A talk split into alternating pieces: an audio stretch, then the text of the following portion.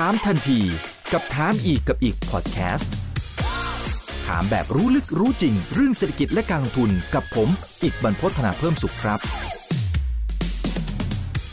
สวัสดีครับ สวัสดีทุกท่านนะครับ นี่คือถามทันทีโดยเพจถามอีกกับอีกกับผมอีกบรรพฒนาเพิ่มสุขนะครับวันนี้ก็ได้รับเกียรติอย่างมากเลยนะครับ จากคุณฮอนะครับพี่ฮอนะฮะคุณพลากรยอดชมยานะครับ co-founder and CEO of Cool Lab นะหรือว่า Cool Lab นะครับ สวัสดีครับผม สวัสดีครับสวัสดีครับนะฮะ หลายท่านก็คงจะรู้จักกันเป็นอย่างดีนะครับ ก็ถือว่าเป็นเบอร์ต้นๆของเมืองไทยเลยทีเดียวนะครับ แล้วก็มีส่วนที่สำคัญนะครับในการที่พัฒนาวงการนี้ในประเทศไทยด้วยนะครับ วันนี้หัวข้อที่เราจะคุยกันก็คืออีเทเรียม 2.0 นะครับ แล้วก็เป็นสิ่งที่อีกสิ่งหนึ่งนะครับที่ทางฝั่งของคุณวิทลิกนะครับก็ได้มีการไปพูดเมื่อในช่วงประมาณสักสัปดาห์ล่าสุดนี่เองนะครับไม่กี่วันที่ผ่านมานี่เองก็มีหลายอย่างที่น่าสนใจก็เลยชวนทางด้านของพี่ฮองเข้ามาร่วมพูดคุยให้ความรู้กับพวกเรานะครับคนไหนที่เข้ามาแล้วทุกช่องทางครับฝากกดไลค์กดแชร์กันหน่อย Facebook YouTube Twitter นะครับแล้วก็รวมถึงทางฝั่งของ Clubhouse กันด้วยนะครับช่วงต้นเนี่ยต้องชวนทางด้าของคุณฮอมาทำความเข้าใจกันก่อน มาให้ความรู้กับพวกเรากันก่อนนะครับว่า อย่างตอนนี้เราจะเริ่มพูดถึง Ethereum 2.0แล้วนะครับมันต่างจากไอ้1.0 ยังไง อะไรที่มันเป็นเพนพอยที่เขาเจอและพยายามที่จะแก้ไขปัญหาเผื่อท่านไหนที่เขาอาจจะไม่ได้ติดตามเรื่องนี้จะได้เข้าใจตรงกันนะครับ ก็เดี๋ยวผมอาจจะเริ่มจากที่ทางคุณอีก พูดถึงตอนต้นว่าแบบมันมีงานงานหนึ่งเกิดขึ้นแล้วก็ก็คืองานนี้เรียกเรียกว่า Ethereum CC หรือ Ethereum Committee Conference เนอะครั้งนี้จัดเป็นครั้งที่4แล้วก็คือจัดเมื่อตอนที่คุณอีกบอกเลยคือเมื่อสัปดาห์ที่แล้ววันที่ 20 ถึง 22 กรกฎาคมนะครับ ก็ก็จะรวมตัวคนในวงการ Ethereum เนี่ย ประมาณ speaker ประมาณ 20-30 คนอะไปพูดเนาะ แต่ผมก็จะฟังเฉพาะ speaker ที่เราแบบเออสนใจที่แบบเด่นๆอะไรเงี้ยก็แบบอย่าง Vitalik เอ่อหรือ Uniswap อะไรเงี้ยซึ่งเดี๋ยวเราจะเล่าให้ฟังครับ ก็คือในงานนี้คือ Vitalik เนี่ยเป็นเหมือน keynote เลยนะครับ มาพูดแล้วก็ต้องบอกว่าเป็นครั้งแรกด้วยของของ Vitalik ที่เขาอะแบบ talk ในส่วนที่เป็นเหมือนการลีดทิศทางไปสู่อนาคต ปกติแล้วเขาจะลีดแค่ลดแมปทางเทคนิคของอีเทเรียมเท่านั้น แต่ครั้งนี้เหมือนกับว่า เฮ้ยเขาเปิดหัวมาว่าเอ้ย เราอะอีเทเรียมเนี่ยควรเป็นมากกว่าแค่ d e f าแล้วเพราะตอนนี้ move beyond DeFi นี่เขาใช้คำนี้เลย move beyond DeFi ใช่ครับคุณอีก คือเขาใช้คำแบบว่า moving beyond DeFi is not about being against DeFi ก็คือแบบเหมือนไปให้มากกว่าเนี่ยแค่คำว่า DeFi แต่ว่าไม่ได้แบบเหมือนไป against หรือต่อต้าน DeFi นะ อาจจะเป็นในส่วนของที่เป็น non finance อะไรแบบนี้ครับ อ่า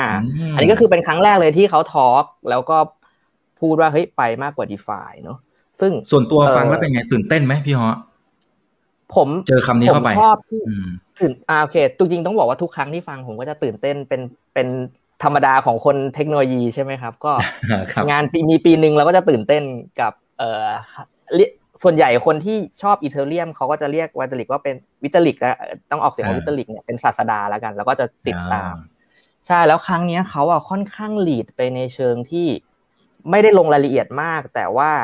เขาก็บอกว่าเฮ้ยทิศทางที่จะไปมันควรจะประมาณนี้นะ ไม่ได้ลงรายละเอียดครับ ซึ่งทิศทางที่เขาที่เขาจะไปเนี่ยโดยโดยหลักๆ เนี่ย ส่วนใหญ่เขาจะมองว่าเฮ้ยอะไรที่เป็น non finance เนี่ยที่ไม่เกี่ยวกับ ทางทางที่เป็นแบบ d e f าหรือ Finance ตรงๆเนี่ยอย่างเช่นว่าเออเขาพูดถึงอย่างเช่นตัวใหญ่ ๆ อย่างเช่นโซเชียลมีเดียอืมใช่ใช่ใช่ใช่เป็นแบบ decentralized ใช่ใช่อย่างโซเชียลมีเดียเนี่ยก็ไม่ได้เกี่ยวกับเรื่องของของการเงินเนี่ยและ อ่า แล้วก็มีพูดถึง NFT บ้าง อ่าเดี๋ยวเรามาเจาะลึกอีกทีหนึ่งคือ อย่างของโซเชียลมีเดียเนี่ย ทาง Vitalik เนี่ยบอกว่า เอ้ย ปัจจุบันเนี่ยโซเชียลมีเดียเนี่ยเหมือนเป็นศูนย์กลางที่คนเข้าไปรวมตัวกัน แต่สิทธิบางอย่างในการเขาเรียกว่าพิมพ์หรือหรือพูดหรือ talk เนี่ยมันมีการเซ็นเซอร์ชิปบ้างและบางทีเราโดนเหมือนโดนแบนพูดเรื่องอะไรเงี้ยหรือว่าอาจจะถูกหน่วยงานต่างๆ สั่งมาแล้วก็ให้ลบโพสต์นี้หรืออะไรอย่างเงี้ย อันนี้เขามองว่าแบบเฮ้ยมันดูเป็นเซ็นเซอร์ชิปนะ เพราะฉะนั้นอะตรงเนี้ยด้วย infrastructure ของ Ethereum เนี่ยสามารถแก้ปัญหาตรงเนี้ยได้ เราสามารถหลีดสิ่งเนี้ยไปได้ โดยเขาบอกว่าอาจจะเริ่มจากง่าย ๆ อย่างเช่น การทำเออเขาหลีดไปว่าเป็นอย่างเช่นการทำอีเทเรียมล็อกอินยกตัวอย่างก็คือ ปกติตอนนี้ที่เราใช้เวลาเราไปสมัครเว็บอื่น ๆ เนี่ย เวลาเราไม่ได้สมัครสมาชิกเขาเนี่ยจะใช้วิธีเหมือน Facebook หรือ Google Login ถูกไหมครับ ซึ่งบางทีเขาบอกว่า พวกนี้บางทีก็อาจจะถูกแบน account ได้ ซึ่ง account มันดูแบบไม่ได้เป็น decentralized เขาบอกว่าถ้าใช้ Ethereum Login เนี่ย ตรงนี้ก็จะแก้ปัญหาไม่ให้เหมือนเอ่อถูกแบน account ได้ โดยการที่แน่นอนว่ามันจะมีส่วนหนึ่งที่คนที่เข้ามาเล่นใน Ethereum เนี่ย เขาต้องการแบบ privacy เนอะเพราะฉะนั้นกระเป๋าพวกนี้เราก็จะไม่รู้ว่าเป็นใคร แต่เขาแนะนำว่าอาจจะมีสักหนึ่งกระเป๋าที่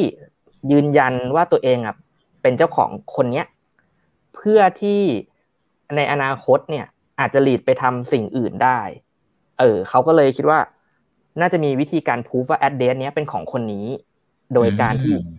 เอ่อมันมีตัวหนึ่งโปรโตคอลหนึ่งที่ไวตลิกสนับสนุนก็คือ proof of เอ่อ humanity สักอย่างหนึ่งที่เหมือนกับว่าพิสูจน์ว่า address เนี้ยเป็นของเขาอ่าเขาพิสูจน์โดยการที่ อันนี้เป็นวิธีการง่ายคือสเต็ปที่หนึ่งคือถ่ายวิดีโอแล้วก็แล้วก็เหมือนโชว์อย่างอาจจะเอา iPad หรือกระดาษเนี่ยบอก address ของตัวเองแล้วก็พูดว่า เอออันนี้ฉันเป็นเจ้าของ address นี้นะอ่า แล้วขั้นตอนที่สองก็คือให้คนรู้จักพูดอีกทีหนึ่งว่าเขาอะเป็นตัวจริงจริง อ่า เป็นโซเชียลพูดอีกทีหนึ่งอ่า ทีนี้พอเรา map ได้แล้วว่า address เนี้ยเป็นของ Vitalik ซึ่ง Vitalik ก็ไป proof proof of of humanity ไปเรียบร้อยแล้วเนี่ย มันก็จะเริ่มเกิดวงกว้างขึ้นเรื่อยๆ แล้วไอ้ตัวนี้แหละในอนาคตอย่างเช่นเอ่ออย่างเช่นยกตัวอย่างนะครับ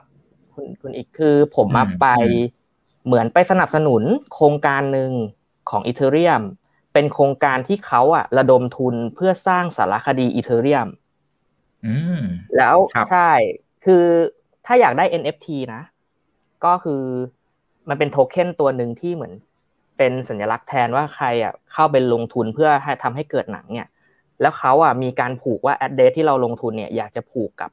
เอ่อทวิตเตอร์ไหมเพื่อแสดงเพื่อแสดงตัวตนอะไรเงี้ย ซึ่งถ้าเรามีแอดเดนั้นที่แสดงตัวตนอยู่แล้วเนี่ย ข้อดีคือไอ้หนังเรื่องเนี้ย จะเอาชื่อเราอะไปแปะตอนท้ายด้วยว่าเราเป็นหนึ่งในผู้ลงทุนเครดิตอะไรพวกนี้ใช่ใช่ไอ้พวกสุดท้ายแล้วไอ้การการพูดแอดเดทพวกนี้มันจะ มันจะไปต่อยอดได้หลายอย่าง รวมถึงทั้ง login หรือการพูดว่าคนนี้มันลงทุนจริง ๆ อะไรอย่างเงี้ยครับ อ่า อันนี้คือเป็นเป็นตัวอย่างหนึ่งที่ที่ Vitalik พูดอ่าครับ อืมก็เออผมว่าก็สิ่งนี้ก็เป็นเรื่องน่าตื่นเต้น เพราะว่ากำลังจะอยู่นอกเหนือ แค่ไม่ใช่การเงินแหละ แล้วการพูดอะไรพวกนี้เนี่ย มันต่อยอดการเงินได้ด้วยคุณคุณอิกก็คืออ๋อครับ ปัจจุบันเนี่ยในโลก Decentralized Finance หรือ DeFi เนี่ย ผมยกตัวอย่างอย่าง Protocol Lending เนี่ย ผมมองว่ายังเป็นเลเวลแรกอยู่เลเวลหนึ่งวิธีเลเวลหนึ่งเมื่อเทียบกับการเงินแบบแบบเดิมเนี่ย จะเห็นว่าทำไมถึงเป็นเลเวลแรก เพราะว่าในโลกของ DeFi เนี่ย การที่เราอะจะกู้ยืมเงินได้เนี่ยหนึ่งร้อยบาทเนี่ย ปกติแล้วต้องเอาเงิน asset ไม่จะเป็นอี Bitcoin Ethereum หรือค้ำอะไรไปค้ำถึงร้อยห้าสิบบาท ครับ อ่า เพราะฉะนั้นมันเป็นอะไรที่ยังเป็นเลเวลหนึ่งอยู่ เมื่อเทียบกับโลกการเงินตอนเนี้ย อย่างผมสมมุติผมจะซื้อบ้าน ผมก็ไม่ต้องเอาอะไรไปค้ำนี่ สมมติผมจะซื้อบ้านทำไมผมต้องเอาบ้านอีกหลังหนึ่งไปค้ำใช่ไหมผมก็เอาสลิปเงินเดือนไปให้ อ่า สิ่งนี้คือเครดิตใช่ไหมเพราะฉะนั้นแล้วเนี่ย พอเราพูดว่าแอดเดนนี้เป็นของเรา เราสามารถแทร็กย้อนหลังได้ว่า รายได้ของแอดเดนเนี้ยต่อเดือนเนี่ย มีรายได้เท่าไหร่ สามารถแท็กได้ด้วย เพราะฉะนั้นแล้วอนาคตมันอาจจะทำให้อัปเกรดตัว lending เพิ่มมากขึ้น เพราะเราเริ่มรู้แล้วว่า จากที่มันไม่ไม่มีการยืนยันตัวตนหรือเป็นแบบ private address เนี่ย กลายเป็นว่าเรารู้แล้วว่าเอ้ย address เนี่ยของคนนี้นะเขามีรายได้ต่อเดือนเท่านี้ เพราะฉะนั้นเขาสามารถกู้ได้โดยใช้เครดิตเขาที่ผ่านมา มันอาจจะต่อยอดเป็น lending โปรโตคอลแบบเลเวลสองเลเวลสามขึ้นไปได้อ่าครับ อ่า อันนี้คือ Vitalik กำลังทำให้เราเห็นภาพว่า เฮ้ย มันกำลังต่อยอดได้อีกเพียบเลยนะครับเพราะว่าตอนนี้เพิ่งเริ่มต้นเท่านั้นใช่เพิ่งจะเริ่มต้นนะฮะโอเคเดี๋ยวผมผมขอย้อนไปที่โซเชียลมีเดียอีกนิดหนึ่งนะครับ เพื่อเพื่อจะได้กระจ่างกันนะครับ คือสิ่งที่เขาจะทำคือเขาจะสร้าง ecosystem ประมาณนั้นแหละฮะหรือ หรือเขาจะสร้างโซเชียลมีเดียนะ อันนี้อันนี้เพื่อความเพื่อความกระจ่างครับผม โอเค คือจริง ๆ แล้วทิศทางของของ Ethereum หรือ หรือเขาเป็นตัวแทนของ Ethereum Foundation เนี่ยสิ่งทิศทางของเขามีอย่างเดียวคือทำให้ ecosystem ของ Ethereum เติบโต เพราะฉะนั้นแล้ว เพราะฉะนั้นแล้วเขาแค่เหมือนสนับสนุนสมมุติถ้าเกิดมีเจ้าเจ้าหนึ่งมาทำตัวบริการที่เป็นโซเชียลมีเดียเกิดขึ้นบน Ethereum เนี่ยเขาจะได้ support ซึ่งเขาอะคงไม่ได้ไปทำโซเชียลมีเดียเองแต่เขาอะแค่ชี้ทางว่าอนาคตอะมันจะเริ่มทำโซเชียลมีเดียได้ โดย โดยในอนาคตเนี่ย infrastructure เนี่ยมันจะ support เรื่องของเอ่อ scaling solution พวก transaction ที่เพิ่มมากขึ้นในอนาคตจะทำมันมันได้นะเอ๊ะอย่างนี้แสดงว่าอย่างเช่นคุณแจ็คดอร์ซีย์คนก่อตั้ง Twitter เนี่ยที่ที่ผมเข้าใจว่าเขากำลังซุ่มทำอยู่เนี่ย Bluesky อะไรเนี่ยอันนี้ก็มีโอกาสที่จะมาอยู่บน Ethereum อย่างนั้นหรือเปล่าฮะหรือโอเคโอเคหรืออาจจะยังไม่ใช่ อืม โอเค ก็ทีนี้ถามว่ามีโอกาสไหมมีโอกาสครับ อืม แต่คุณแจ็คเนี่ย เขาจะชอบบิตคอยอ่าถูกถูกถูกใช่ใช่ใช่เขาน่าจะอยู่บนบิตคอยเออเขาน่าจะอยู่บนบิตคอยทีเนี้ย จริง ๆ เราต้องบอกว่าเคยมีโซเชียลมีเดียตัวหนึ่งครับ ย้อนไปในอดีตนานประมาณสักสามถึงสี่ปีเนี่ย เคยมีตัวหนึ่งคล้ายๆทวิตเตอร์ทำอยู่บนเอ่อ Bitcoin Cash อ๋อเหรอฮะ อันนี้เพิ่งทราบนะครับใช่ใช่ครับ ตัวนี้ไม่ค่อยดังเท่าไหร่แต่เขาเคยทำประมาณทวิตเตอร์เลยคือ ผมก็เคยไปไปพิมพ์ไปพิมพ์ แล้วมันก็บันทึกข้อความเราบนลงไปบนบล็อกเชนอ่าเพราะฉะนั้นแล้วบิตคอยสามารถทำสิ่งนี้ได้ไหมทำได้ เพราะว่า Bitcoin Cash เคยทำแล้ว เพียงแต่ว่าในเชิงเทคนิคเนี่ยเออในส่วนเนี้ยเขาเรียกว่าการเทคนิคเรียกว่าออฟโคดใน Bitcoin Cash มันเปิดตรงนี้ให้ทำแต่ Bitcoin ปัจจุบันเนี่ยยังไม่เปิดเขาอาจจะต้องดูว่าจะเปิดหรือว่าจะทำท่าไหนต้องมาดูกันอีกทีในอนาคต อืมอ่าครับ ครับ อย่างนี้แปลว่าคุณแจ็คโดซี่ถ้าจะทำก็มีโอกาสจะไปทำบนบิตคอยมีความเป็นไปได้ หรือบนอีเทเรียมเราก็ไม่รู้แหละ เราไม่รู้ใจเขาแต่แต่มันก็มีความเป็นไปได้ทั้งคู่ ใช่ ใช่โอเคใช่ครับ แต่อย่างนี้อาจแล้วมันจะกระทบต่อโซเชียลมีเดียที่เราใช้ในปัจจุบันไหมอันนี้อันนี้แค่ลองจินตนาการเล่นๆเพราะเพราะมันจะไม่เกิดเราก็ไม่รู้หรอกนะฮะเช่นสมมติเฟซบุ๊กเฮียมาร์กซักเคอร์เบิร์กเขาคงไม่ไปอยู่บน Ethereum มั้งไม่แน่ใจไม่รู้ แล้วเราจะคิดยังไงภาพมันจะไปยังไงฮะอ่าโอเคโอเค ทีนี้ก่อนพูดเรื่องนี้ผมอยากให้แบบคุณผู้ฟังเห็นภาพตามไปด้วยกับผมก็คือว่า ถ้าเกิดนึกย้อนไป infrastructure ตอนที่เป็น เทคโนโลยีคลื่นที่สองเว็บที่สองเนี่ยเป็นอินเทอร์เน็ตเนี่ยตอนแรกเนี่ยที่อินเทอร์เน็ตมาเนี่ยแน่นอนว่าถ้า Facebook มายังไงอะก็ไม่ก็อาจจะไม่เกิด เพราะว่าใช้งานไม่สะดวกตอนที่โมเด็ม 56K โหลดอะไรก็ไม่ขึ้นได้แค่หน้าเว็บเปล่าๆอะไรเงี้ยแล้ว Facebook เนี่ยเป็นเว็บไซต์ที่คนเข้ามาเยอะแล้วมีเขาเรียกว่า interact หลาย ๆ อย่างเนี่ยbandwidth ตอนนั้นไม่น่าพอ ถ้าให้เทียบกันตอนนี้เหมือน Ethereum 1.0 นะปัจจุบัน แต่พอ infrastructure เนี่ย เริ่มเป็นผมกระโดดไปที่ 3G เลยแล้วกันพอเป็น 3G เนี่ยเราจะเห็นว่า เฮ้ยมีแอปพลิเคชันอย่าง video conference ใช้งานได้ มี Facebook อ่าโซเชียลมีเดียใช้งานได้ เหมือนถ้าย้อนกลับไปตอนนี้ในโลกของบล็อกเชนนะครับ เหมือนโมเด็มที่มี bandwidth เพียง 56K เท่านั้น แต่ในอนาคตเนี่ยมันไป lead สู่สู่โซเชียลมีเดียที่เป็น decentralized ได้ อ่าครับ ทีเนี้ยคำถามคุณอิกก็คือเฮ้ยแล้วแล้วเฟซบุ๊กจะจะทำยังไงอะไรเงี้ยในมุมผมก็คือ ในช่วงแรกเนี่ย สิ่งที่เป็น decentralized social media เนี่ย อาจจะเป็นทางเลือก แล้วเราเนี่ย community หรือประชาชนเนี่ย ก็ลองเลือกดูว่าเราจะใช้แบบไหน ใช้แบบที่เรามีอิสระที่แบบ เอ้ยเอ่อในกรณีที่เขาเขาที่เขาเคลมว่าเฮ้ยเราไม่ถูกแบนหรืออะไรอย่างเงี้ยเราอาจจะมีอิสระอย่างเงี้ยกับ ตัวที่เป็นแบบเซ็นทรัลไลซ์แบบเดิม Facebook ก็ต้องมาดูนะครับ แต่ถ้าเกิดอนาคต ถ้าทิศทางมันหลีดไปทางทางไหนเมื่อไหร่อะผมเชื่อว่าผู้ประกอบการก็ต้องปรับตัวตามปรับตัวไปทางนั้น อืใช่เหมือนตอนนี้ในอุตสาหกรรมที่ถูกหลีดไปไปไปตรงนี้ก็คือ อุตสาหกรรมการเงินอยู่ จะเห็นว่าอุตสาหกรรมการเงินตอนนี้ปรับตัวเยอะมากครับอืมครับผมอ่าเพราะสุดท้ายยังไงผู้ประกอบการพวกนี้เขาเขาก็ เหมือนกับปรับตัวได้เร็วอยู่แล้ว แล้วสายป่านก็ไม่ต้องพูดถึงนะครับอ่าสถาบันการเงินเราก็เห็นอยู่ว่าเขาทำอะไรอยู่อ่าพวก Facebook หรือโซเชียลมีเดียอื่นก็คงจะปรับตัวกันไป แต่ทีนี้เอ่อผมจำได้ว่าคุณแจ็คโดซี่เขาพูดในงาน b w o r d เนี่ยนะฮะเขาบอกว่า เฮ้ยจริง ๆ แล้วถ้าสมมติว่าไอตัวโซเชียลมีเดียประเภทที่ที่เขาอยากจะทำนี่แหละนะไอ้บลูสกายอะไรเนี่ยนะฮะที่เป็นแบบ decentralized ถ้ามันเกิดขึ้นมาก่อนที่จะมี Facebook Twitter YouTube เขาบอกมันไม่ ไอ้พวกนี้จะไม่มีวันได้เกิดเลยอะเขาใช้คำพูดนั้นเลยอะโอเค เกินจริงไหมพี่ฮอโอเค ก็เป็นคำพูดที่ผมก็ก็ชอบอยู่นะ ก็เออผมคิดว่า อืมประชาชนในยุคใหม่เนี่ย ยุคเทคโนโลยีเนี่ย ที่เติบโตมาในยุคเทคโนโลยีเนี่ย มีความเป็นเหมือนเสรีภาพหรืออิสรภาพค่อนข้างค่อนข้างสูง เพราะว่ามาถึงเราเติบโตมาเราแบบเข้าอินเทอร์เน็ต แล้วแล้วอินเทอร์เน็ตอะจะ จะไป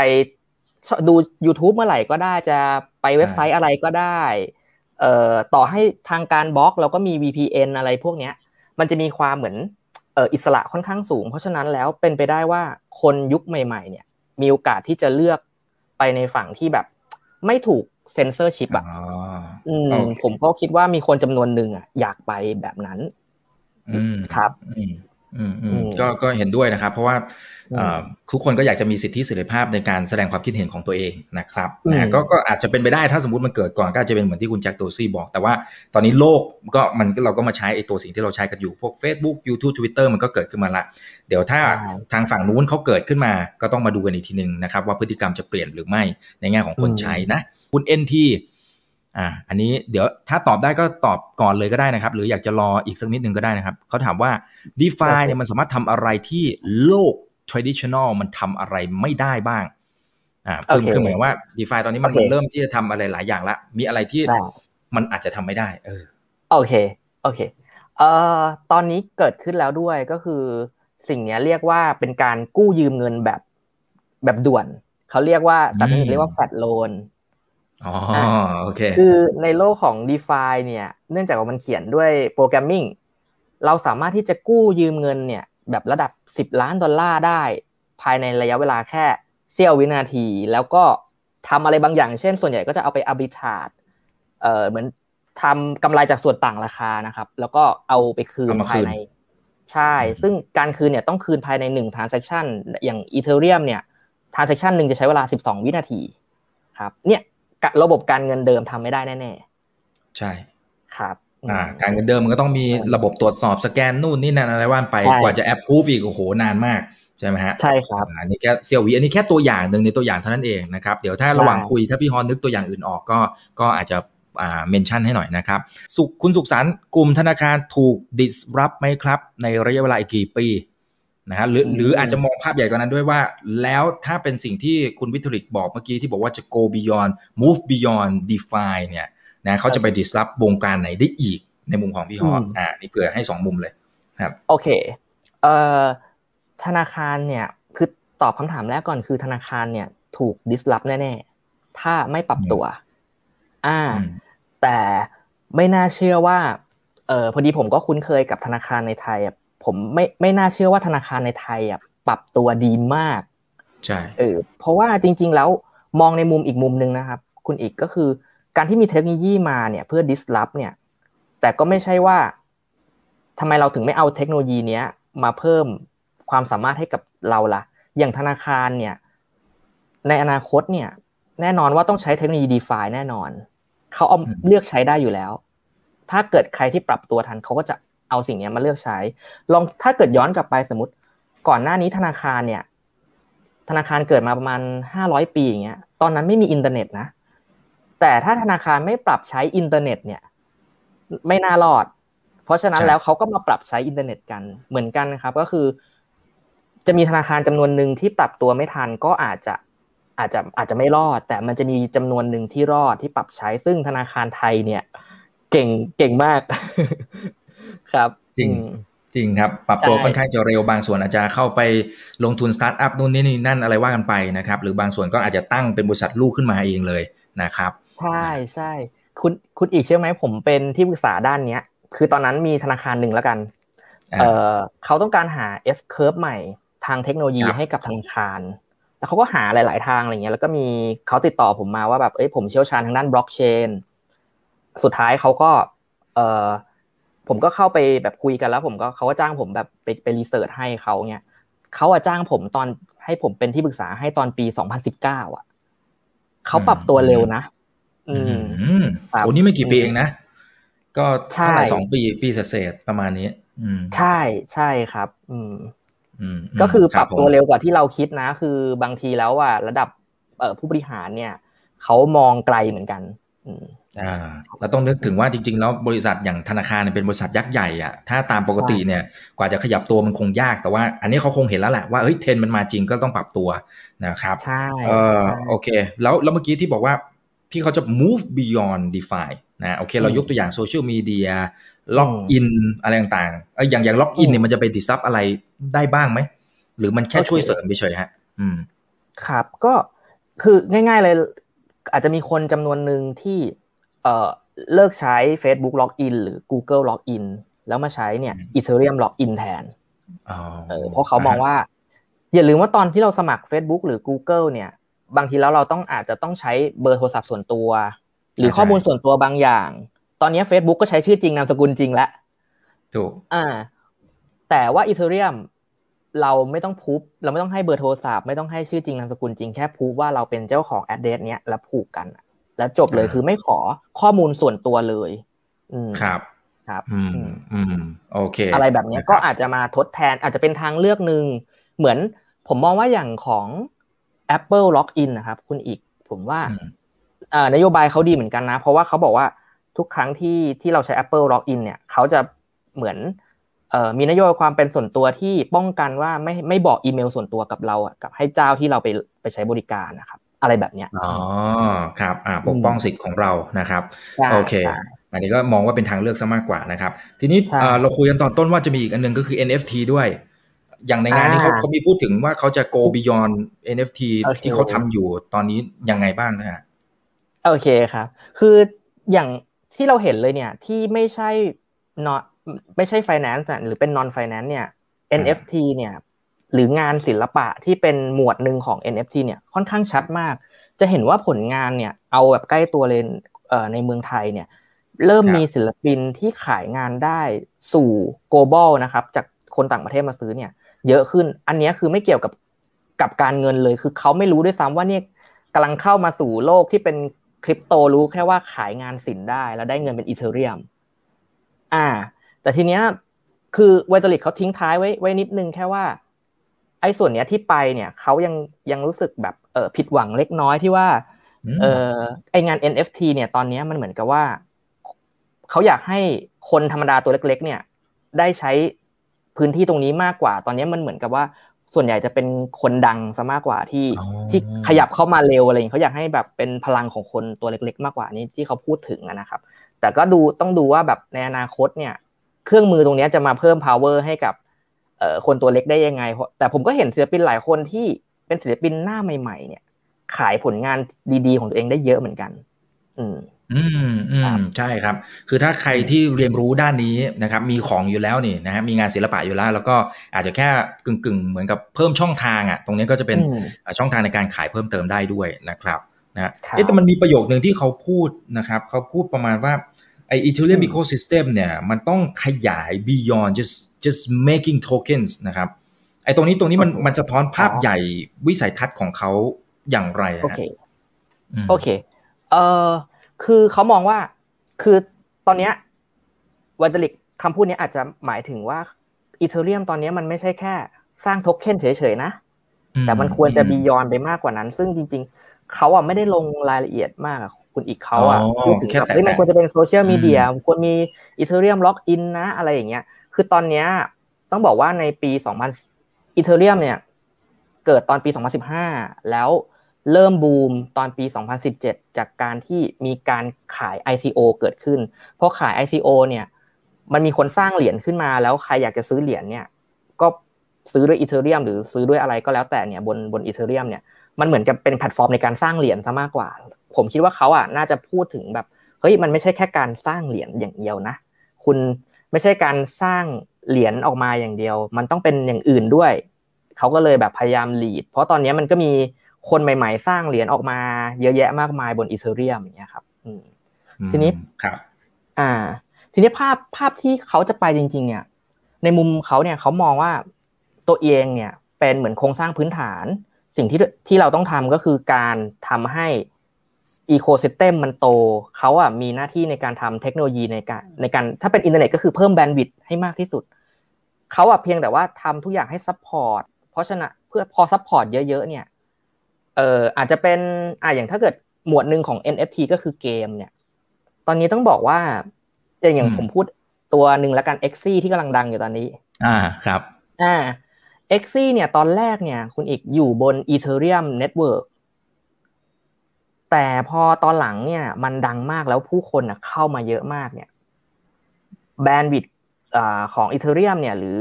เครือข่ายของอีเทเรียมเนี่ยมันรองรับไม่พอเนี่ยเขาเลยต้องสร้างเชนของตัวเอง ผมเข้าใจว่าชื่อชื่อโลนินหรือเปล่านะ แต่กระเป๋าชื่อโลนินวอลเล็ตเนอะแต่ผมเรียกโลนินแล้วกัน อ่าเขาเลยต้องสร้างเชนของตัวเองมาเพื่อรองรับกับคนที่เข้ามาเล่นเกมแบบโตแบบก้าวกระโดด อย่างเงี้ย ตัว Ethereum เองเนี่ยก็ยังรองรับไม่ไม่ค่อยทันเพราะฉะนั้นถ้าเขาทำรองรับทันเนี่ยโหลองคิดดูเกมก็มาวิ่งบนแพลตฟอร์มเขามีหลาย ๆ เกมเข้ามาอะไรเงี้ย มันมันทุกทุกอุตสาหกรรมเลยแล้วอุตสาหกรรมแค่เกมอย่างเดียวก็ถือว่าเป็นอุตสาหกรรมที่ใหญ่แหละ ใหญ่มาก อืมอืมครับ นี่ท่านนี้เลยคุณปิยวัฒน์นะครับ บอกว่านาทีนี้ NFT เกม Play to Earn เนี่ยกำลังมาแรงมากๆ ช่วยอธิบายตรงเทรนด์ตรงนี้เพิ่มเติมหน่อยนะครับ มันคือยังไงฮะคือคือเล่นแล้วเล่นแล้วได้เหรียญอย่างนี้เหรอฮะหรือหรือมันยังไงฮะโอเคโอเคครับ ก็เอ่อตอนนี้ผมมองว่า NFT เกมในปัจจุบันนี้จริงๆอะยังเป็นแบบเหมือนยังไม่เริ่มเลยนะสำหรับผมนะ เดี๋ยวเดี๋ยวให้เหตุผลว่าทำไมถึงยังไม่เริ่มคือ ถ้าเกิด NFT เกมตัวจริง ๆ เกิดขึ้นอะ เราอาจจะไม่มีการมาบ่นว่า เฮ้ยเซเวอร์ล่ม เพราะว่าการเป็น decentralized จริง ๆอะต้องไม่ล่ม เพราะมันจะมีคนอื่นมาเป็น node เราแทนคือถ้าเกิดเป็นเกมสมัยก่อนเนี่ยผมยกตัวอย่างอย่างเช่น Ragnarok เนี่ยมันจะมีช่วงเวลาหนึ่งเสร็จแล้วเขาก็จะปิดตัวไป แต่ถ้าเป็น NFT เกมจริง ๆ อะ ถ้ายังมีผู้เล่นอยู่อะ ยังไงก็ไม่ปิดตัวมันเหมือนกับ Ethereum ที่ยังมีคนใช้งานอยู่ยังมี node อยู่ จนกว่าตัว Ethereum เลิกใช้เนี่ย node ก็จะหายไปเพราะทุกคนเลิกใช้ อันนี้คือ NFT เกมของแท้ เพราะฉะนั้น NFT เกมเนี้ยมันคือคือแบบยังไม่ได้เริ่มต้นเลยมันเหมือนกับเป็นเกมเกมหนึ่งแล้วออก item มาเป็น NFT เพื่อแล้วก็มีตลาดในการขาย item นี้รองรับ มันคล้ายๆกับเกมยุคเดิมที่เราใช้อยู่เนี่ยแหละ เพียงแต่ว่ามันมีขาออกอะเป็นเหรียญให้เลย แล้วเราซื้อขายในตลาดที่มันง่าย มันแบบไม่ต้องหาคนอะ อืมครับ ทีนี้ เกมที่คุณเอกบอกก็คือ ตอนนี้อย่างอย่างเอ็กซี่เนี่ย เราเล่นไปแล้วเนี่ย สมมุติเรามาถึงเลยเนี่ยเขาก็จะให้เราซื้อ NFT ตัวละครก่อนแหละอ่า แล้วเราก็เอาตัวละครเนี้ยไปเล่นแล้วก็จะได้เหรียญอย่างของ x จะชื่อเหรียญว่า SLP ก็ได้เหรียญมา สมมุติว่าวันหนึ่งเราอาจจะได้มาสักร้อยห้าสิบเหรียญต่อวันนะสมมติเราก็จะบางคนก็อาจจะเก็บสะสมแล้วก็เอาไปขาย เล่นวันหนึ่งเอาไปขาย อย่างเงี้ยครับขายในในกระดาษประมาณนี้ถูกไหมฮะใช่แล้วก็ตังไปใช้ อืม ใช่ครับ ซึ่งตอนนี้จริง ๆ แล้วต้องบอกว่า NFT เกมเนี่ย อย่างของ x ็เองเนี่ยเกิดเกิดมาตอนปี 2018 อ่า แล้วคนฟิลิปปินส์เนี่ย คือคนฟิลิปปินส์ก็เออก็มีฐานะ คือคนส่วนใหญ่อะก็จะยากจนใช่ไหมครับ แล้วเขาเขาบอกว่า NFT เกมเนี่ยเกิดเพราะว่าประเทศฟิลิปปินส์ตั้งแต่ตอนปี 2019 แล้ว เพราะว่ามีเด็กจำนวนมากที่ฟิลิปปินส์อะเออได้โอกาส แล้วเขาอะถูกจ้างให้เล่นเกมเนี่ยพวกเกม NFT พวกเนี้ยก็เขาก็เลยถูกจ้างเล่นมาตั้งแต่ตอน 2019 แล้ว อืม2019 2020 ประมาณเนี้ยครับ อืมครับครับครับก็ทำตังกันไปนะครับ ใช่ โอเคหนึ่งห้าห้าเก้าเลื่อนไหมครับ คุณเอกพักบอก เลื่อนไหมโอเคอัปเกรดคำถามดีมากเลยครับ ก็ตอบก่อนมันมีมันมีเลื่อนได้ด้วยเหรอฮะเออ เลื่อนได้เลื่อนได้อ๋อครับจริง ๆ เกือบเลื่อนแล้วคุณอีกก็คือมีโชคคือ EIP หนึ่งห้าเก้าเนี่ย เวลาเขาจะขึ้นอะไรระบบพวกนี้เขาจะ test นานมากหนึ่งหนึ่งห้าเก้าเป็นตัวหนึ่งที่นานมากๆประมาณสองปีกว่านะกว่าจะถึงวันที่เขาอัปเกรดเนี่ย แล้วพอดีว่าไม่ ประมาณอาทิตย์หนึ่งก่อนที่จะขึ้นเนี่ย ไปเจอประเด็นหนึ่งในใน testnet ละกันคือถ้าเกิดอัปเกรดบน Ethereum จริง ๆ มันจะขึ้นที่ mainnet เนาะมันจะมีตัว test ด้วย เอ่อเจอประเด็นแต่เขาว่าเฮ้ยเขาเขา call กันว่าคงไม่เลื่อน เพราะว่ามันไม่ใช่ประเด็นใหญ่มาก เดี๋ยวค่อยอัปเกรดเสร็จแล้วค่อยไปไปไป edit and fix อีกทีหนึ่งอ่า โชคดีมากที่ที่ไม่เลื่อน ซึ่งก็เราก็จะได้เจอวันที่ห้าสิงหาเนี่ยครับอ่าครับ อีกไม่กี่วันเพราะฉะนั้นเดี๋ยวเชื่อมไปที่หลายท่านจริงๆ ส่ง inbox มาก่อนหน้านี้นะครับว่าแล้วถ้ามันเกิดอ่าไม่เลื่อนอ่านี้เราคุยกันว่ามันไม่น่าจะเลื่อนละ มันเกิดเนี่ยมันจะกระทบอะไรใน ecosystem คนขุด mining เป็นอะไรหรือเปล่า ใครเจออะไรบ้าง ผลกระทบราคา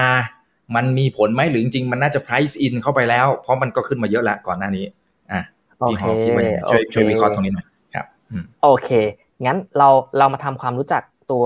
อัปเกรดตัวนี้ก่อนเนาะว่าว่ามันคืออะไรอ่า คือตัวเนี้ยปกติ Ethereum มันจะมีเหมือนให้คนที่มีไอเดียเนี่ย อยากจะพัฒนาอะไร Ethereum เนี่ยเข้ามาพิมพ์โครงการ ซึ่งเขาเรียกว่า proposal หรือ Ethereum Improvement Proposal EIP ซึ่งตัวเนี้ยมันเป็นลำดับที่หนึ่งห้าห้าเก้าอ่า ตัวนี้มีคนเริ่มเปิดเปิดตัวนี้ประมาณเมื่อสองปีก่อนแล้ว มันได้รับความน่าสนใจมาก ๆ จนคนอะเริ่ม research แล้วก็พวกเอ่อ foundation เนี่ยออกมาเขียนถึงขนาดเขียน white paper เลยให้คนเห็นว่า เพราะมันมีการเปลี่ยนโครงสร้างกลไกอะค่อนข้างกระทบกับยูเซอร์เยอะ อย่างกระทบกับเอ่อนักขุดอย่างเงี้ย มันก็ก็กระทบเยอะใช่ไหมก็ทีนี้กลไก n 1 5 9 คืออะไร จุดประสงค์ของมันเลยก็คือว่าอัปเดตตัวนี้มาเพื่อลด หรือกำจัดการปั่นราคาค่าแก๊ส อันนี้คือจุดประสงค์ของมันเลย อ่าเขาค้นพบว่า Ethereum Network เนี่ยที่เรา user จ่ายกันแพงๆเนี่ย มันมันมีความน่าสงสัยว่าน่าจะเกิดจากการปั่นราคา การปั่นราคาทำยังไงก็คือ เราก็คือเหมือน เขาเรียกว่าปล่อย transaction เพราะว่า transaction ปกติ Ethereum เนี่ยก็รองรับต่อวันหนึ่งได้ประมาณล้านกว่า transaction เอง สมมุติถ้าเรามีการแบบ ยิงทราน a c t i o n สักสองแสนทราน a c t i o n แล้วก็ใส่ค่าแก๊สไปเยอะๆเนี่ยไอ้แปดแปดแสนที่เหลือเนี่ยก็ต้องเขาเรียกว่า default มันก็ต้องส่งค่าแก๊สที่สูงใช่ไหมเขาอะสงสัยว่าเฮ้ยมันมีการปั่นราคาเขาก็เลยต้องทำกลไกตรงนี้เพื่อหลีกเลี่ยงการปั่นราคา เพราะฉะนั้นวิธีกลไกของมันเนี่ยก็คือเขาเรียกว่ากลไกแรกเนี่ยเรียกว่าเบสฟรีเบสฟรีคือหลังจากนี้เป็นต้นไปเนี่ยบล็อกต่อไปเนี่ย สมมุติว่ามีเบสฟรีที่ยี่สิบแล้วเราเราจ่ายค่าแก๊สที่ยี่สิบเนี่ยไอ้ยี่สิบเขาเรียกว่า G เวยเนี่ยหรือหรือกวยอะไรเนี่ย G เวยเนี่ยเขาก็จะถูกเบิร์นไปหมดเลย ตรงเนี้ยจากเดิมที่คนขุดจะได้เนี่ย ก็กลับไม่ได้เลย เพราะฉะนั้นแล้วสมมติถ้ามีการปั่นราคาถึงค่าแก๊สที่เราต้องจ่ายห้าสิบไอ้ตรงที่ปั่นราคาขึ้นไปห้าสิบเนี่ยจะไม่ได้เลย เออเขาเพราะว่าคนที่ปั่นเขาเขาเขาแค่สงสัยว่าคนที่ใครกันนะเป็นคนปั่นราคาแล้วใครเป็นคนได้ประโยชน์ได้ประโยชน์เพราะฉะนั้นอะใครปั่นนะตรงเนี้ยเบิร์นทิ้งเลย อ่า เพราะฉะนั้นปั่นไปเท่าไหร่ก็ไม่มีผลแหละ เพื่อหลีกเลี่ยงการถูกปั่นราคาครับ ทีเนี้ยก็กระทบกับนักขุดเต็มๆเลย เพราะว่ามันมีส่วนที่เขาเรียกว่าฟรีbase fee เนี่ย ถูก burn ไป เออครับ อันนี้คือส่วนที่หนึ่งนี่ค่นี้ค่าแก๊สเราก็จะลดแล้ว ถ้าเกิดมีการปั่นราคาเกิดขึ้นใน network นะครับ อันที่สองก็คือครับ กลไกอีกอันนึงก็คือการเพิ่ม เขาเรียกว่าถ้าเกิดมองง่ายๆก็คือการเพิ่มขนาดบล็อก แต่จริงๆอะไม่ใช่เพิ่มขนาดบล็อกเนอะเขาเรียกว่าเป็นการเพิ่ม gas limit ใน Ethereum เรียก gas limitจากเดิมเนี่ย Ethereum เนี่ย gas limit ประมาณ 12.5 แล้วอัด transaction เข้ามาสมมติสมมติอัด transaction ได้บล็อกละ หนึ่งร้อยแล้วกันนะครับ ถ้าเกิดมันแน่นมากเนี่ยเขาก็เลยบอกว่ากลไกนี้ให้เพิ่ม gas limit เป็นเป็นอีกเท่าหนึ่งเป็นเป็นยี่สิบห้ายี่สิบห้าล้าน อ่า เพราะถ้าเกิด network อะยังคงแน่นอยู่อะก็จะเพิ่มยี่ห้าไปเรื่อยๆ จนกว่า network อะอ่า จนกว่า ก็คือตอนนี้ก็คือกลไกในการเคลียร์ transaction แล้วกัน เพิ่มขึ้นเท่าหนึ่งแล้ว แล้วก็จะเป็นเท่าเพิ่มเป็น25ล้านไปเรื่อยๆ จน network สภาพคล่องมันเริ่มดีแล้วเขาก็จะลดกลับมาเท่าเท่าเดิม gas limit เหลือ12.5ครับ อันนี้ก็คือกลไกที่สองที่ช่วยเคลียร์เขาเรียกว่า transaction ที่มันต่อคิวอยู่อะ ให้เคลียร์ transaction ทิ้งไป อันนี้ก็คือ ภาพรวมของหนึ่งห้าห้าเก้าอ่า ทีนี้มันมี อะ อันที่หนึ่งเลยคือกระทบไมเนอร์เนอะเพราะว่ามันหายไป แต่สมมุติว่าถ้าเกิดเรามองว่าเบสฟรีต่อไปอะเป็นยี่สิบเนี่ย แล้วเราอยากได้เร็วกว่าเราสิ่งสมมติเราเราให้ยี่ห้าเนี่ยไอ้ห้าที่มันเกินมาเนี่ยเขาเรียกทิปให้กับไมเนอร์เราก็ยังสามารถที่จะให้ G เวยมันสูงขึ้นเหมือนเดิมได้ อืม ครับ อันนี้ก็เป็นเป็นนกลไกของมัน ซึ่งตอนนี้ทุกคนก็รอรอคอยอยู่ในวันศุกร์หน้าที่เชื่อว่าเฮ้ยค่าแก๊สจะลดลงนะ เพราะมันมีกลไกในการเอ่อเรียก ไม่สามารถปัดราคาได้บวกกับมีกลไกในการเคลียร์ของ transaction มากขึ้นครับครับ แล้วถ้าค่าแก๊สมันลดลงมาเนี่ย มันจะเกิดอะไรขึ้น เช่นคนก็จะมาอยู่บนแพลตฟอร์ม Ethereum มากขึ้นไม่ย้ายไป เช่นก่อนหน้านี้ก็จะมี Binance ใช่ไหมฮะที่ที่พยายามจะเหมือนกับถ้าว่าตรงคือคือแย่งลูกค้าเขาไปอยู่ อันนี้มันมันเกี่ยวกันด้วยไหมมันมันจะดึงกลับมาที่ของเขาได้ไหมมันเกี่ยวกันหรือเปล่าหรือยังไง โอเค อืมผมมองว่าถ้าเป็น Ethereum network ปัจจุบันเนี้ย ผมมองว่า user เนี่ย ยังยังหนาแน่นอยู่ ต่อให้หนึ่งห้าห้าเก้ามาแล้วเนี่ย ยังก็ยังยังคงหนาแน่นอยู่ แล้วก็ค่าแก๊สเนี่ย ก็ต่อให้ลดตรงนี้เคลียร์ได้เร็วก็จริง แต่อาจจะไม่เพียงพอกับเอ่อคนนึงอาจจะใช้หลาย ๆ เซอร์วิสขึ้นมาเนี่ยว่ายังไงก็ไม่เพียงพอเพราะฉะนั้นอ่าเพราะฉะนั้นก็ยัง จะล้นไป Binance Smart Chain อยู่บ้าง มีไป Polygon อยู่บ้างอะไรอย่างเงี้ยครับ ซึ่งตรงนี้แล้วอะผมมองว่าคนอะถ้าเกิดจะหายไปจริง ๆ เลยคนอาจจะไปอยู่กันบน scaling solution หรือเรียกว่า layer สองในในอนาคตอีกทีหนึ่งครับ ครับโอเคอ่าได้ครับเอ่อมีมีเอ่อ Goldman Sachs ครับ พี่ฮอนะฮะเขาวิเคราะห์อย่างนี้นะครับ บอกว่าอีเทเรียมมันจะสามารถขึ้นมา แทนที่บิตคอยในฐานะที่เป็น store value นะที่เก็บมูลค่าเนี่ย อันนี้มันเป็นคำพูดที่มีความเป็นไปได้ไหม โอเค เป็นคำพูดที่ดีมากเลยครับ แล้วก็ เออจริงๆ เดี๋ยวตัดคำว่าแทนที่ออกไปก่อน แต่ถามว่าเป็นเป็น store of value ได้ไหมสำหรับผมเนี่ยได้ด้วยเหตุผลที่ว่าตอนนี้อีเทเรียมเองเนี่ยเอ่อประมาณสักร้อยี่สิบล้านเหรียญแหละถือว่าเยอะมากแล้ว อัตราการผลิตต่อปีเนี่ย เริ่มน้อยลงเรื่อยๆ ในขณะที่พอหนึ่งห้าเก้ามาเนี่ย มันมีพออัตราเงินเฟ้อตอนช่วงแรกๆ อัตราเงินเฟ้อก็จะสูงเนาะแต่ตอนนี้มันต่ำแล้วบวกกับหนึ่งห้าเก้าที่เบอร์เหรียญอีเทเรียมเข้าไปอีกเนี่ย ผมก็เลยทำให้เฮ้ยอีเทเรียมเนี่ยเริ่มเข้าสู่แบบเหมือนเป็นเงินเงินฝืดแล้วหรือหรือหรือสับเรียกว่าสับการเงินเรียกฮาร์ดมันนี่ได้แล้ว เพราะฉะนั้นเนี่ยผมว่าพอมันเป็น hard money ได้เนี่ยมันเป็น store of value ได้เออแล้ว Ethereum ดูแล้วอนาคตเนี่ยมันเติบโตมีคนเข้ามาใช้ ecosystem ใหญ่ที่สุดเป็นในเชิงของพวกเอ่อ developer ที่เข้ามาเนี่ยถือเป็นเป็นเบอร์หนึ่งเนี่ย ก็มีโอกาสนั้นครับ มีโอกาสที่จะมี network effect อะไรต่างๆ ใช่ใช่ใช่ใช่ทีนี้คำว่า replace เนี่ย ผมไม่แน่ใจว่าเขาหมายถึงว่าขนาดของมันจะ replace bitcoin ไหมเนี่ย ถ้าสมมติถ้าเป็นสิ่งนั้นจริงอะคือ อนาคตเนี่ยผมผมอาจจะไม่รู้ แต่ว่ามีโอกาสแทนที่ได้ไหมก็อาจจะมีหรือไม่มีอันเนี้ย ผมไม่แน่ใจเลย อืม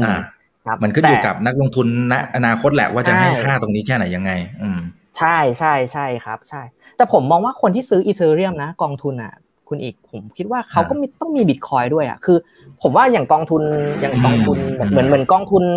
ทั่วไปที่แบบซื้อซื้อหุ้นไทยก็ต้องซื้อ มีปตทมี CPO มีแบงก์อะไรอย่างเงี้ยเออผมก็มีบิตคอยมีอีเทเรียมอะไรอย่างเงี้ยครับอ่าโอ้อย่างนี้เห็นภาพนะครับ โอเค คุณเจไดบอกว่า optimistic roll up เนี่ย เปิด mainnet วันไหนครับ โอเคพอจะทราบไหมโอเค ต้องบอกว่าเขาอะยังไม่ได้บอกระบุวันชัดเจนเลยครับ เออแต่ว่าอธิบายเพื่อนๆก่อน แล้วก็ร วมถึงคุณอีกด้วยก็คือ optimistic roll up เนี่ย เป็นชื่อโปรเจกต์หนึ่งที่ทำเกี่ยวกับ scaling solution เป็น layer 2 บน ethereum อ่า ซึ่งตัวนี้ก็เป็นตัวที่ผมชอบเหมือนกัน แล้วก็ติดตามสิ่งเนี้ยซึ่งผมก็ย้อนกลับไปที่คุยก่อนหน้านี้ว่าแบบเอ้ยEthereum layer หนึ่งเนี่ยมันไม่เพียงพอใช่ไหมครับ พอมันมี layer สองเนี่ย เอ้ย ผู้คนน่าจะไปอยู่ตรงนั้นกัน แล้วก็ค่าแก๊สเนี่ยถูก อันนี้คือถูกของจริงและเร็วขึ้นด้วย นะครับเร็วขึ้นกว่า Binance Smart Chain ด้วยเร็วขึ้นกว่าประมาณสักสิบถึงยี่สิบเท่า อืม ครับ ครับผม แต่ว่าวันไหนยังไม่รู้นะฮะ เดี๋ยวรอ ใช่ครับ ควรจะเป็นไตรมาสสามปีนี้ อ่า ครับผม ได้ครับ คุณอัครรัตถามน่าสนใจพี่ต้นหอคิดว่า Ethereum Classic เนี่ยมันจะไปต่อยังไงอนาคตเนี่ยมันยังมีอนาคตอยู่หรือเปล่า อ๋อ เออ คือต้องบอกว่าเออผมไม่ได้ตาม Ethereum Classic เลย แต่ว่า Community Dev หรือ Foundation เองอะเขาย้ายมาสู่ Ethereum ปัจจุบันแล้วใช่ Ethereum Classic ก็คือแบบเขาเขาทิ้งผมว่าไม่น่าจะมีใครเหลือแบบพัฒนาต่อแล้วนะเออเพราะฉะนั้นผมว่าเราแบบเออควรย้ายอะเราแบบไม่ควรไปเสี่ยงอ่าครับงั้นก็เชื่อมไปอีกท่านหนึ่งเลยนะครับ ว่า เอ๊ะอย่างนี้มันไปผูกกับอ่าคุณวิทลิกมากเกินไปหรือเปล่า อ๋อเป็นคำถามที่ดีมากเลยครับ อืม คือต้องบอกว่าเขาต้องบอกว่าตัว Vitalik เองเนี่ยตอนเนี้ยก็เป็นหนึ่งในคนที่ถือว่า lead lead Ethereum อยู่เหมือนกัน คือเขาเหมือนแบบเขาเป็น genius ที่ที่เหมือนมองอะไรออกค่อนข้างชัด แล้วก็ในเชิง tech เขาถือว่าเขา lead อยู่ จริง ๆอะ Vitalik เคยบอกว่า เมื่อผ่านเวลาไปห้าปีแล้วเนี่ยเขาอะอยากจะแบบไม่ใช่คน lead แล้วแต่ต้องบอกว่า ตอนนี้มัน Ethereum หกปีแล้วเขาก็ยัง lead อยู่ เออ ผมไม่แน่ใจว่าเขาอะ ยังอยากแต่แต่ใจเขาอะยังไม่อยากไม่อยาก lead แล้ว แต่มันเหมือนแบบเขาแบบ genius ไงแล้วอายุยังน้อยอยู่ด้วยครับ ก็ถามว่าผูกไหมก็คือผูกในเชิงของแนวคิดทิศทางอะไรเงี้ยค่อนข้างไปใน Vitalik หรือ หรือไปในทาง Ethereum Foundation เป็นหลักครับอืมครับครับคุณ justice นะครับ บอกว่าตอนที่เก็บ Ethereum เอาไว้ MetaMask การอัปเกรดรอบนี้เนี่ยไอหนึ่งห้าห้าเก้าเนี่ยนะฮะจะต้องทำอะไรหรือเปล่านะครับ แล้วก็เดี๋ยวอีกท่านหนึ่งอีกท่านหนึ่งก็บอกว่า แล้วอย่างนี้ค่าแก๊สที่ใช้ในกระเป๋า metamask เนี่ยมันจะลดลงไปด้วยหรือไม่คุณศักดิ์สิทธิ์นะครับ โอเค โอเคอของ user เองเนี่ยไม่ต้องทำอะไรเลย แล้วก็จริง ๆ แล้วต้องบอกว่าเดี๋ยว experience เนี่ยในเชิงของ wallet เนี่ยในตัว wallet เองเนี่ยของ user เนี่ยจะมีการอัปเกรด experience นิดๆหน่อยๆ เพราะว่าตอนนี้เราจะรู้แล้วว่า บล็อกต่อไปเนี่ยเบสฟรีจะเท่าไหร่ เพราะฉะนั้น experience ตรงนี้จะทำให้ user ใช้งานในการจ่ายค่าแก๊สง่ายขึ้น อ่า จริงๆ ค่าแก๊สเนี่ยสำหรับคนที่มาใหม่เนี่ยถือว่าเป็น pain point เหมือนกันนะคุณเข้ามาแรกๆแบบเอ้ยจ่ายยังไงใช้ยังไงอันเนี้ยจะใช้งานง่ายขึ้นอีกหน่อยนึง ทีนี้ เออเรื่องค่าแก๊สถูกลงไหมเนี่ย จริง ๆ ต้องบอกว่าขึ้นอยู่กับtraffic ตอนนั้น ถ้ามันไม่สมมุติเราการเพิ่ม gas limit ถึงยี่สิบห้าล้านแล้วเนี่ย คนก็ยังเข้ามาอยู่เนี่ย ก็ก็ต้องจ่ายค่าแก๊สตรงนี้อยู่เหมือนกัน เพราะฉะนั้นแล้ววิธีการที่ไปอนาคตจริง ๆ ก็คือการที่เราอะขยับไปเป็น layer สองที่ที่พวกเรากำลังรออยู่ที่บอกว่าเอ้ย Optimism เนี่ยจะมาเมื่อไหร่เนี่ยครับอันนี้คือจะแก้ปัญหาเรื่องเนี้ยจริง ๆ อืมอ่าครับมีดูหลายท่านจะสนใจออ t ติมิซึมนี่แหละครับ แล้วก็อ่าคุณฮอตอบไปแล้วนะครับ ยังไงไปฟังย้อนหลังกันได้นะครับ โอเค คุณปนัททร Uniswap เนี่ยถือว่าเป็น decentralized exchange ไหมครับ เห็นเอาโทเค็นหุ้นออก อ่า เป็นคำถามที่ดีมากเลยครับ ก็คือ Uniswap ก็คือ decentralized exchange แล้วก็มันมีประเด็นอย่างเงี้ยครับ คุณอีกก็คือก่อนหน้าวันงาน หรือหรือช่วงวันงานประมาณเนี้ย มีข่าวออกมาว่า Uniswap เนี่ยมีการเซ็นเซอร์ไม่ให้เทรดเหรียญบางเหรียญคือแบบขึ้นเลยว่าแบบ unsupport token ตัวนี้ อ่า ส่วนใหญ่ลักษณะโทเค็นที่ unsupport คือเป็นพวก synthetic ที่สังเคราะห์มาจากหุ้น หรือเป็นโปรโตคอลอย่าง Mirror Protocol ที่ที่ทำเกี่ยวกับตัวหุ้นอย่างเงี้ย หรือออปชันอนุพันธ์อย่างเช่น Tether Go พวกเนี้ยครับ เขาอะเซ็นเซอร์ไว้ อ่าก็มีประเด็นมีประเด็นเหมือนกัน บวกกับว่าในงาน Ethereum CC เนี่ยเอ่อมีหัวข้อหนึ่งของ Uniswap เป็นคนพูดด้วยนะครับ คือพูดโดยผมไม่แน่ใจว่าอ่านอย่างนี้หรือเปล่า คือคุณแอชชี่ที่เป็นโกดลีดของ Uniswap เออเขาเคยทำงานที่ m e g a d a o ด้วย ก็คือคนนี้เขาพูดว่ามีเขาอะ Uniswap เนี่ยมีการเหมือนเอ่อ เหมือนมีการพูดคุยกับ PayPal มีการพูดคุยกับ Robinhood อาจจะมีการ partner กับ traditional finance ในหัวข้อนั้นมีการพูดถึงการ KYC อะไรพวกนี้ด้วยเนี่ย คนก็เลยจับโยงว่าเอ่อ Uniswap เนี่ยกำลัง apply กฎหมายไหมหรือว่ากำลังทำอะไรที่ที่ดูไม่เป็น decentralized อยู่ไหม ก็มีชุมชนก็ก็มีการพูดถึงตรงตรงนี้เหมือนกัน เพราะฉะนั้นแล้วเนี่ยสิ่งที่ ทาง CEO ของเขาเนี่ยมาบอกครับ คุณคุณอีกก็คือเอ่อ CEO เนี่ยเขาเขาชื่อว่าอะไรนะเฮเดนใช่ไหมครับ อ่าเขามาบอกว่ามันมีส่วนที่อ่าใช่ชื่อเฮเดนคือมันมีส่วนที่ Uniswap เนี่ยเป็นเป็นแบบ control อยู่ คือตัวโปรโตคอลของ Uniswap เนี่ยที่เขียนด้วย Smart Contract เป็น Decentralized นะ แล้ว Uniswap Interface เนี่ยไอหน้าหน้าตาของมันเนี่ย มันเป็น Open Source นะ คุณอะเอาไปใช้ได้ แล้วก็ถ้าอยากเทรดเหรียญที่เราเซ็นเซอร์อะคุณก็แค่ fork ตัวนี้ไปแล้วก็ไปเทรดได้เลยเพราะเราเปิดเผย Open Source แต่ส่วนที่เราเหมือน Control ละกันเป็น Owner Domain เนี่ยก็คือเรียกว่า Uniswap Lab ไอ้ส่วนนี้แหละที่เราอะจะต้องเขาให้ผลว่าทำตามระเบียบการพัฒนาในเชิงกฎหมายเออส่วนนี้เราจะเป็นเหมือนเราเป็น owner แล้วเราจะแบบเหมือนเอ่อ control อะอะไรประมาณนี้ครับอืมอ่า มันจะมีอยู่สามส่วนนะถ้าคุณไม่อยาก control คุณก็ไปสร้างหน้ากากของตัวเอง แล้วก็ไปเชื่อมกับโปรโตคอล Uniswap ได้อะไรประมาณนี้อันนี้เขาที่เขาบอกมาครับคุณกำพจนะครับ บอกว่า Ethereum 2.0 จะมาเมื่อไหร่ครับ จะมาก่อน Cardano Smart Contract ไหมครับโอเค ผมไม่แน่ใจว่า Cardano มาเมื่อไหร่ แต่อีเทเรียม2.0 จริง ๆ เนี่ย มาหลังแน่นอนสองปีสองปี ครับประมาณนั้นเลยนะนานอยู่ครับ ครับอีกท่านหนึ่งก็บอกว่าเราจะพลิกโฉมอย่างไร ถ้า 2.0 มาจริงนะครับ คุณสิทธิ์ฮะโอเคเอ่ออย่างที่บอกว่าตอนนี้ ผมว่าถ้า Ethereum เนี่ยเริ่มค่อยๆ แก้ปัญหาที่เป็น scaling solution ได้ หรือเทียบกับตอนอินเทอร์เน็ตเนี่ยก็คือการเพิ่ม bandwidth เนี่ยแค่นี้ก็เกิด ecosystem เกิด ecosystem เกิด startup company เยอะแยะมากมาย เพราะฉะนั้นแล้วเนี่ย สิ่งที่ Ethereum ทำเนี่ย step แรกก็คือการพัฒนามันจะมีทีมที่พัฒนา layer สองอยู่ ซึ่ง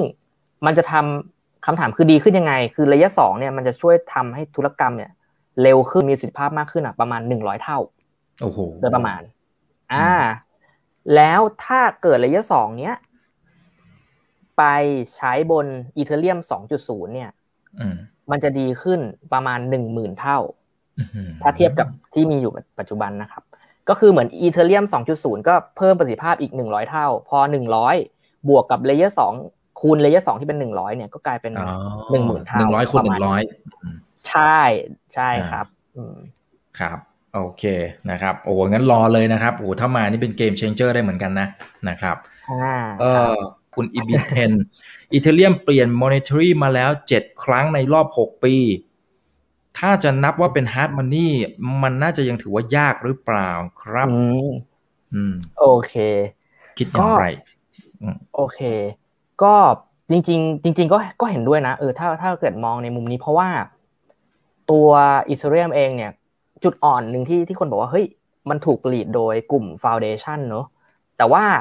ก่อนที่ฟาวเดชันจะทำอะไรขึ้นมาเนี่ยอย่างอย่างเช่น การแก้ไขกลไกอย่าง proposal หนึ่งห้าห้าเก้าเนี่ย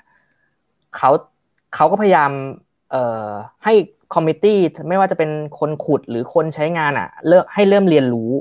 เพราะฉะนั้นแล้วอะเขาก็อาจจะแบบวันหนึ่งเกิดเขามีนโยบาย อันนี้คือความเสี่ยงหนึ่งคือเฮ้ยจากเดิมที่แบบกลายเป็นเงินฝืดเนี่ย เป็นไปได้ไหมที่เอ่อผลิตอีเทเรียมมากขึ้น กว่าเดิมร้อยเท่าต่อบล็อกขึ้นมาอย่างเงี้ยเอออันเนี้ยอันเนี้ยอันนี้ผมเห็นด้วยนะครับ ก็ตรงเนี้ยเป็นไปได้ อันนี้คือมีความเสี่ยงหนึ่งที่ที่อาจจะ พูดตรงที่เป็น hard money เนี่ยยากเหมือนกัน เราต้องต้อง wait ดู เออครับ อันนี้ผมผมผมเห็นด้วยครับ อืมครับครับขอบคุณครับ คุณครูถามน่าสนใจนะครับ คุณครูบอกว่า สุดท้ายถ้าทุกอย่าง run บนบล็อกเชนนะการพิสูจน์ transaction ทำได้ แต่เราก็ไม่รู้ว่าใครเป็นใครเนี่ยพี่ต้นฮอเองเนี่ยคิดว่าอย่างไรกับความปลอดภัย เพราะทุกวันนี้เนี่ยไอ้ฟาร์มต่างๆ ที่เราว่ากันไปมันก็มีความเสี่ยงโดนรักพูอะไรอยู่แล้วโดนแฮกก็มีความเสี่ยงโอนผิด ก็มีความเสี่ยงนะฮะ NFT ปลอมก็มีนะฮะหรือจริง ๆ แล้วไอ้ระบบเซ็นทรัลไลซ์มันก็มีข้อดีอยู่แล้ว หรือเปล่าถ้าในมุมนี้นะมันมันจะยังไงมันไอ้ที่บอกว่ามันกลายเป็นข้อมันเป็นข้อดีของบล็อกเชนนะครับ มันกลายเป็นข้อเสียด้วยในอีกทางหนึ่งด้วยหรือเปล่า ถ้าฟังอย่างนี้นะโโอเคโอเค คือผมมองผมมองว่า decentralize เนี่ย ไม่ไม่ได้เหมือนแบบเป็นยาวิเศษที่มีข้อดีทั้งหมดเลย อย่างบางคนเนี่ย ผมมองว่าอย่างพ่อแม่ผมอย่างเงี้ย ผมเองก็มองว่าระบบที่เป็น centralize เนี่ย ที่เขายังผมว่ายังดีสำหรับเขาใช่ เพราะว่าการที่เขาเก็บเงินในธนาคารเนี่ย ผมในมุมผมอะเออเขาเขาแบบอายุเยอะแล้วเขาไม่ทันเทคโนโลยีเนอะปลอดภัยกว่า แต่สำหรับเอ่อคนรุ่นใหม่ที่มองว่าเป็นอีกทางเลือกละกันทางเลือกหนึ่งเป็น เป็นแอสเซทใหม่ละกันที่ที่เราควรเข้ามาศึกษาเนี่ยซึ่งแน่นอนว่าอะไรที่ใหม่ ๆ ก็เป็นเป็นความเสี่ยงอยู่แน่นอน แต่ว่าในในความเสี่ยงนั้นน่ะมันก็มีโอกาสแฝงอยู่ด้วย ถ้าเราอะศึกษาแล้วมีความรู้ที่มาก่อนคนอื่นละกัน ผมผมบอกได้เลยว่า ทุกคนที่ฟังอยู่เนี่ยตอนเนี้ยมาก่อนเอ่อ mass adoption ประมาณสี่ปี ซึ่งอันเนี้ยไม่ใช่ข้อมูลที่ผมคิดเอาเองเป็นข้อมูลจาก World Economic Forum ว่า mass adoption เนี่ย จะมาตอนปี 2025นะครับ ถึงตอนนั้นเนี่ยเหมือนเหมือนกันว่าเหมือนเอ่อ mass adoption ของอินเทอร์เน็ตมาตอนไหนเนี่ย อันนี้เหมือนกันมาตอนปี 2025 ครับอ๋อครับครับโอเค ก็อยากให้ทุกคนหาโอกาสจากสิ่งใหม่ ๆ ที่เกิดขึ้นจากเทคโนโลยีนี้นะครับครับเพราะฉะนั้นจริงๆ เราก็ยังพอมีเวลานะสมมติว่าแต่ละท่านอาจจะคิดว่าให้มันเป็นเรื่องใหม่นะครับ มันยังพอมีเวลาที่เราศึกษามันยังไม่สายเกินไปนะครับ ท่านนี้เขาบอกว่าเมื่อไหร่คูลแลบเนี่ยจะลองรับออ t ติมิสักทีสองท่านละถามเข้ามาเนี่ยนะฮะโอเคคือโอเค ก็เรา เนี่ยทุกคนก็ตอนนี้ผมก็รอว่าเขาอะเออจะแบบจริง ๆ ตอนนี้เขาเปิดตัวแบบเหมือนเป็น private คร่าวๆแล้วคนที่คนที่ไปอยู่บนนั้นโปรโตคอล service ที่ไปอยู่บนนั้นแล้วมีสองเจ้าแล้วคุณอีกก็คือมี Synthetix หนึ่งเจ้า แล้วก็มีเอ่อ Uniswap อ่า ตอนนี้ทางเราอะก็รอแบบเขาเปิดเขาเรียกว่า mainnet public แล้วกันเออเพื่อให้ใครก็ตามเข้าไปใช้บนนั้นได้ ซึ่งเราเราก็รอตรงนั้นอยู่พอถ้าเขาเปิดเมื่อไหร่ปุ๊บเราก็พยายามเอ่อเอ่อศึกษาหาความรู้แล้วก็เข้าไปอยู่อยู่อยู่บน layer สองตัวนั้นนะครับรออยู่เหมือนกันอ่ารอครับ รอทุกคนรอใจจดใจจ่อนะครับ คุณธีรวุฒิขออีกนิดนึงนะครับ บอกว่าให้พี่ฮอช่วยอธิบาย NEAR หน่อย น่าจะหมายถึงตัว NEAR Protocol นะครับ เมื่อมี Ethereum 2.0 เนี่ยมันจะเป็นยังไงนะครับอืมโอเค คือ NEAR Protocol ก็เป็นทางเลือกหนึ่งเป็นเหมือน infrastructure ที่เป็นเขียนด้วย smart contract ได้เนี่ยอีกเป็นอีกหนึ่งทางเลือกเนาะซึ่งก็ต้องบอกว่า NEAR เนี่ย speed เขาเนี่ยค่อนข้างที่จะไวมาก จริง ๆ ถ้าให้เทียบง่าย ๆนะครับ เนียคุณอีกมันเนียเนี่ยคือ Ethereum 2.0 แบบเวอร์ชันสมบูรณ์แบบไปแล้วเฮ้ยอ้าวทำเสร็จไปแล้ว ใช่ทำเสร็จไปแล้ว เพียงผมก็เลยศึกษาตัวนี้เหมือนกันเพราะว่าเหมือนกับพอเราศึกษาตัว NEAR เนี่ย เราก็เหมือนได้ Ethereum ไปด้วย เออเพราะ Ethereum 2.0 เนี่ย ในเฟสที่หนึ่งเนี่ยเขาจะทำเทคโนโลยีเรียกว่า sharding ซึ่ง NEAR เองก็มี sharding เหมือนกันอแต่ทีเนี้ยมันก็เหมือนกับ เออ พูดจะพูดไงดีคือเหมือน community ของ Ethereum เนี่ยมันค่อนข้างแข็ง มันเหมือนกับว่าตัวใหม่ที่ดีกว่า สมมติมีตัวใหม่ที่ดีกว่า Facebook แต่ว่าตอนนี้คนเหมือนมาติด Facebook แล้วอะแบบเอออยากย้ายไหมย้าย แต่ไม่มีเพื่อนย้ายตามไอ้ผมผมแค่ผมง่ายๆเลยนะถ้าเห็นภาพคือคนไทยใช้ไลน์ไลน์ไม่ได้ดีที่สุดถูกไหมครับ ใช่ไลน์อาจจะไม่ใช่อาจจะไม่ใช่แชทที่ดีที่สุดอะไรอย่างเงี้ยแต่มันอาจจะมีอะไรบางอย่างที่ถูกจริตคนไทย เพราะว่า เออจะมีพวกไต้หวันคนไทยญี่ปุ่นชอบ อ่า แต่ต่างประเทศอะเขาจะใช้ WhatsApp กัน หรือในจีนใช้ WeChat อย่างเงี้ย เหมือนกันเลยครับก็คือ เอ่อทาง เอ่อทางผมเนี่ยก็เขาเรียกว่าไม่แน่ใจว่า เพราะอะไรคนถึงอาจจะไม่ได้ไปเนียแต่จริงเทคโนโลยีมันอะคืออีเทเรียม2.0 เลย เออใช่ก็ประมาณนี้เลยที่แล้วรู้สึกจะมีบางช่วงที่ตลาดล่มเลยอะเหมือนกับคนได้รับการตอบรับดีมากอะคนไปใช้กันเยอะมากมีมีอยู่ช่วงหนึ่งมีอยู่ช่วงหนึ่งนะครับ ครับครับโอเค ราคาก็พุ่งไปแรงด้วยนะครับอย่างนี้อย่างนี้มันอีกนัยยะหนึ่งจริง ๆ ก็ก็น่าจะถือว่าเป็นคู่แข่งของตัวอีเทเรียมไกลๆอยู่เหมือนกัน ใช่ครับ แล้วทำไมอีเทเรียมถึงใช้เวลาในการพัฒนานานขนาดนั้นนะครับ มันติดตรงไหนโอเค โอเค เป็นคำถามที่ดีมากเลยครับคุณอีกก็คือมันเหมือนกับอีเทเรียมเนี่ยเขามีเหมือนโครงสร้างแล้วมี user ที่อยู่ในนั้นอยู่แล้ว มันเหมือนกับสมมติเราสร้างบ้านอยู่แล้ว แล้วมีคนอยู่ในนั้นใช้งานทุกภาคส่วนอยู่แล้ว แล้วเขาต้องการ renovate บ้านนี้เป็นเวอร์ชัน2.0 เนี่ย renovate เนี่ยยากมากกว่าการสร้างใหม่อ๋ออ่า NEAR เนี่ยคือสร้างใหม่ แล้วเอา research มันมีงาน research มัน open อยู่แล้วครับ อ่าแต่มีอยู่อันนึงเนี่ยคือคือ NEAR เนี่ยการเขียน smart contract เนี่ยเขาใช้อีกภาษาหนึ่งที่เอ่อคนอาจจะไม่คุ้นเคยในการเขียน แต่พอดีบนอีเทเรียมเนี่ยคนอะคุ้นเคยภาษานั้นแล้ว คือภาษานี้คือ Solidity คนอะคุ้นเคยและ คนเขียนได้เป็นเยอะ เพราะฉะนั้นอะเอ่ออย่างอย่างอย่างในอย่างของคู่แลบเองก็มีสอนภาษาเนี้ย Solidity แต่ไม่มีสอนภาษาที่เขียนเอ่อบนเนียอย่างเงี้ยก็อาจจะ เป็นในเรื่องของ learning curve อะไรบางอย่างด้วยที่คนอะจะเข้าไปเขียนนะครับ อืมอ๋อครับ โอเคเอาละฮะ ขอบคุณทุกทท่านมากนะครับ ทุกช่องทาง 1,200 ท่านฝากกดไลค์กดแชร์ Facebook YouTube Twitter Clubhouse ด้วยนะครับ ถ้าอยากจะติดตามพี่ต้นฮอเองเนี่ยมีช่องทางไหนบ้างครับ เชิญเลยฮะ โอเคครับ ก็ติดตามทางช่องทาง Facebook ก็ได้ผมจะออนช่องทางนี้บ่อยที่สุดนะครับ ก็คือ Facebook ชื่อชื่อชื่อนี้เลยต้นหอครับครับ ครับอะก็ไปตามไปกด Follow อะไรกันได้นะครับ ก็จะอัปเดตข้อมูลที่เกี่ยวข้องกับวงการนี้ให้พวกเราได้อ่านกันอยู่เสมอๆนะครับเดี๋ยวไงข้างหน้าเดี๋ยวผมขออนุญาตเรียนเชิญเข้ามาร่วมพูดคุย ให้ความรู้กับพวกเราแบบนี้อีกนะครับ สนุกมากครับได้เลยครับ ขอบคุณมากขอบคุณมากครับพี่ต้นหอครับขอบคุณครับอย่าลืมนะครับว่าเริ่มต้นวันนี้ดีที่สุดขอให้ท่านโชคดีและขอมีสุขภาพในการใช้ชีวิตครับนี่คือถามอีกทีโดยเพจถามอีกกับอีก วันนี้สวัสดีครับ